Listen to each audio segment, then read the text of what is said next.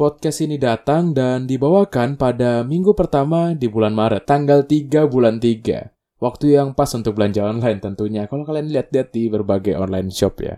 Tapi di sini, aku berbicara dalam sendiri, melepaskan kata-kata yang terpenjara dalam jiwa rasa bebas bersuara.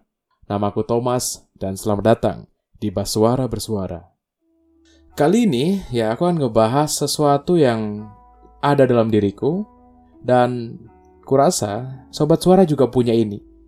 Kalian pernah nggak sih ngerasa kayak nggak pede sama diri sendiri atau ada sedikit um, rasa iri gitu melihat progres kehidupan dari teman terdekatmu mungkin atau orang-orang di sekitarmu? Kalau iya, berarti kita sama. Dan hal itu memang apa ya? Kalau menurut gue sendiri itu udah nggak nyaman ketika ada di posisi itu.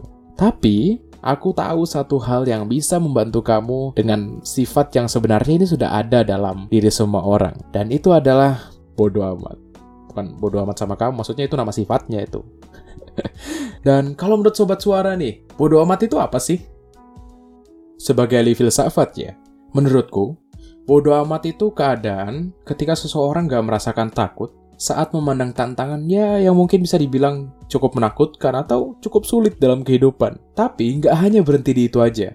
Dia mau mengambil tindakan untuk menyelesaikannya. Karena beberapa orang itu biasanya ketika dihadapkan dengan kesulitan atau tantangan yang ya mungkin cukup menakutkan dalam kehidupannya, dia memilih untuk lari daripada menyelesaikannya. Dan itu bukan jawaban yang sesuai ketika kamu dihadapkan dengan tantangan.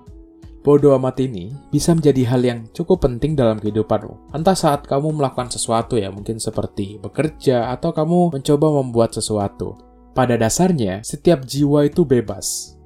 Bodoh amat bukan berarti menjadi acuh tak acuh. Bodoh amat berarti nyaman saat menjadi berbeda.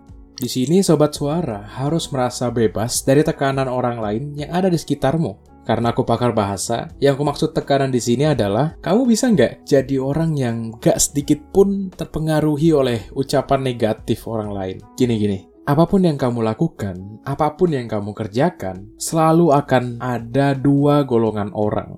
Ya, dua circle lah kayak gitu. Yang pertama adalah circle orang-orang yang support sama kamu, yang suka sama kamu, yang mencintaimu gitu apa adanya. Dan yang kedua adalah kumpulan orang-orang yang selalu membenci kamu, yang gak suka sama kamu apa pun yang kamu kerjakan, yang bencinya itu udah sampai tulang rusuk, sudah sampai DNA itu udah nempel jadi satu itu. Hmm. Kalau kamu terlalu sering mikirin ucapan orang lain dan ucapan itu tidak membangun, hanya sebuah ucapan negatif yang membuat kamu tidak bersemangat, tidak punya keinginan untuk melanjutkan apa yang sudah kamu kerjakan, Sebenarnya itu bukan salah mereka yang mengucapkan kata-kata negatif itu. Loh kok bisa? Pertama, setiap orang tidak bisa mengendalikan ucapan orang lain. Yang kedua, ini tanpa disadari ya, yang salah sebenarnya adalah diri kita sendiri. Kenapa kita masih ada di tengah-tengah mereka? Dan kenapa juga kita tidak bodoh amat dengan ucapan mereka yang sudah jelas itu tidak membangun? Tapi kan mereka teman-temanku juga. Oke, lalu pertanyaannya adalah, kenapa kamu percaya dengan ucapan mereka? Ucapan ya yang tadi sudah aku bilang, ucapan yang memang gak ada gunanya itu, hanya bikin jatuh aja. Dan penyebabnya adalah karena kamu kurang percaya diri. Kamu harus percaya dengan dirimu sendiri terlebih dahulu sebelum kamu percaya dengan orang lain. Aku kasih contoh nih. Beberapa hari yang lalu, aku baru aja nih potong rambut. Dan ya temanku ada yang ngejek tipis-tipis gitu. Ngeliat potonganku yang ya nggak cocok gitu sih katanya. Tapi, karena aku udah pede gitu, yakin aja dengan potonganku yang keren, mantap, super gaul ini. Ya, maupun orang itu bilang jelek atau bagaimanapun, ya aku tetap yakin aja. Kalau memang potongan ini cocok sama aku dan pas, paling mereka cuma iri aja karena mereka nggak bisa dapat potongan yang sama kayak aku. Ya udah, aku pede aja gitu. Kalau sobat suara terlalu sering berada di antara circle orang-orang yang tidak mendukungmu, yang membenci dirimu, itu hanya akan membuatmu terasa tertekan, gusar, dan bahkan bisa sampai membuatmu membenci dirimu sendiri. Dan itu yang namanya lingkaran setan, yang membuatmu akan semakin susah dalam melakukan hal apa pun ya, itu bekerja, membuat sesuatu, berkarya. Ingat ini, golongan orang yang mendukungmu, yang mensupportmu, itu jauh lebih banyak daripada mereka yang membencimu. Jangan memberikan perhatian yang berlebihan terhadap hal-hal sepele yang justru membuat dirimu merasa tertekan atau bahkan jadi nggak nyaman. Kebodoh amatan ini ya, sifat ini, itu bakalan membantu banget sobat suara untuk menyuarakan apa yang jiwamu rasakan. Sebagai pakar bahasa, menyuarakan di sini bukan secara harfiah aja ya, Bisa dalam berbagai bentuk ataupun karya. Entah itu kamu mungkin berdonasi, bikin TikTok, membuat sajak, menggambar, mengcover lagu, atau bahkan podcast ini. Menyampaikan apa yang kamu rasakan, itu sangat penting daripada kamu hanya memendamnya.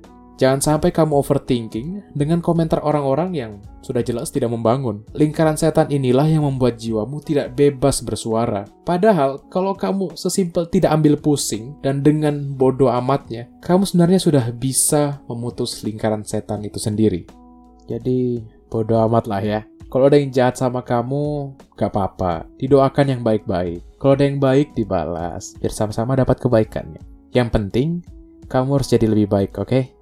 Ingat, pada akhirnya hidup bakal terasa lebih baik kalau sobat suara peduli sama yang penting dan bodoh amat sama hal-hal yang gak penting.